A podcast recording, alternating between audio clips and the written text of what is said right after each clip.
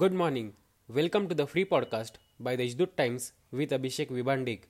Let us listen to the morning news bulletin.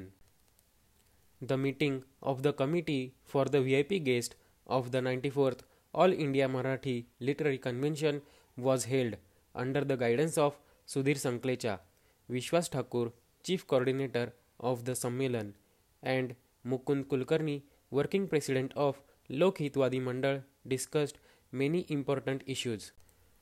A 42 year old farmer from Nashik has successfully cultivated a new type of hybrid crop, a colored cauliflower worth rupees 16 lakh.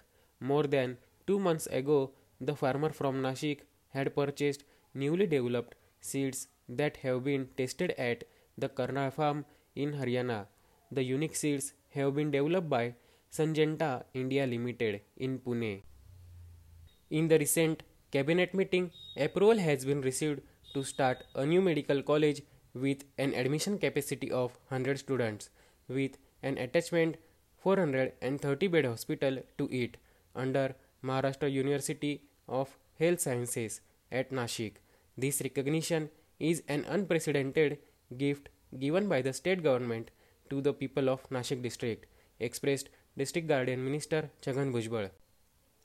Various programs have been organized in Satpur division by the organizing committee in this year's Shiv Janmotsav celebrations.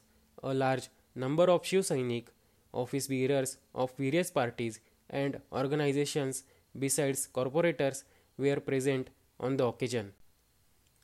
Considering the increasing prevalence of COVID 19, citizens should be vigilant by strictly following the rules.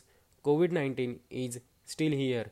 Further decision on corona situation will be taken after comparative analysis of swab test reports in government and private labs, said District Guardian Minister Chhagan Bhujbal. These are some of the main news. For more news, subscribe deshdut.com. Have a good day.